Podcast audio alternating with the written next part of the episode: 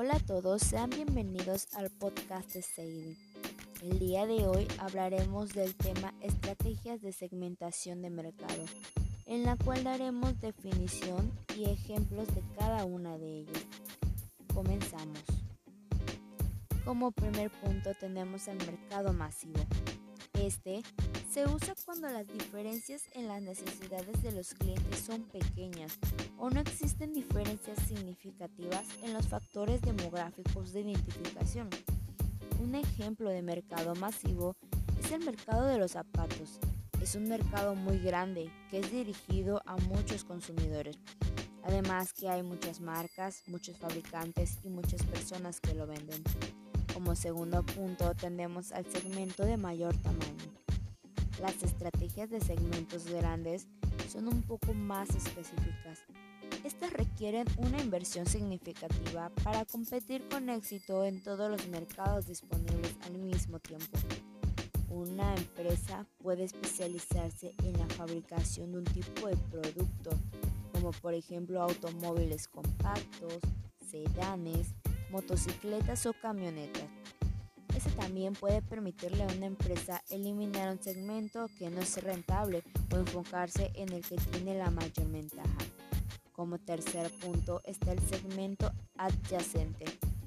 Con frecuencia, las empresas se encuentran en una situación en la que han conseguido ya la máxima penetración en el único segmento atendido, partiendo de los beneficios derivados de la conquista del público objetivo primario y considerando que los recursos empresariales son limitados, la empresa se dirige al segmento adyacente relacionado más atractivo. Tenemos como ejemplo el, el Hyundai. Salió al mercado con autos de bajos precios y poco a poco ha ido creciendo su oferta, enfocándose a nuevos grupos objetivos e incrementando sus precios con nuevos modelos propuestos. Como siguiente punto tenemos la estrategia multisegmento. Una estrategia de multisegmento se aplica cuando una empresa se dirige a más de un segmento. Por ejemplo, la marca de Coca-Cola tiene distintos segmentos de mercado, por ello sus productos son divididos y asignados con un nombre diferente.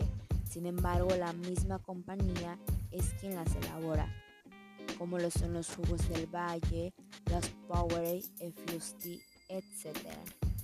Como siguiente punto tenemos la estrategia del segmento de menor tamaño. Cuando se refiere a una parte menor con necesidades y preferencias específicas, esto significa, por ejemplo, los clientes que prefieren comprar automóviles de la marca Mercedes-Benz. Como siguiente punto está la estrategia de nichos. Este es uno de los métodos más eficaces para una empresa más pequeña el nicho contiene una pequeña fracción de mercado. Por ejemplo, está el hotel urbano Pet Friendly solo para adultos. Este está dirigido a un público muy segmentado, adultos que quieren alojarse en un hotel en un entorno campestre, sin la presencia de familias con niños, pero desean poder llevar a sus mascotas con ellos. Como último punto tenemos la estrategia de subsegmentación.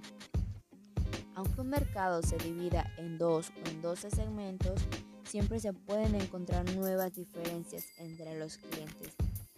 Cada segmento puede dividirse en subsegmentos que pueden atenderse mejor con programas de marketing específicos en base a las diferencias en la forma de usar el producto o en los factores demográficos de los integrantes del segmento. Un claro ejemplo puede ser de las casas, donde todos quieren comprar una casa, pero algunos se enfocan en el precio, otros en la calidad del material, otros en el tamaño, etc. En total existen siete tipos de estrategias de segmentación. Y con ello terminamos. Gracias.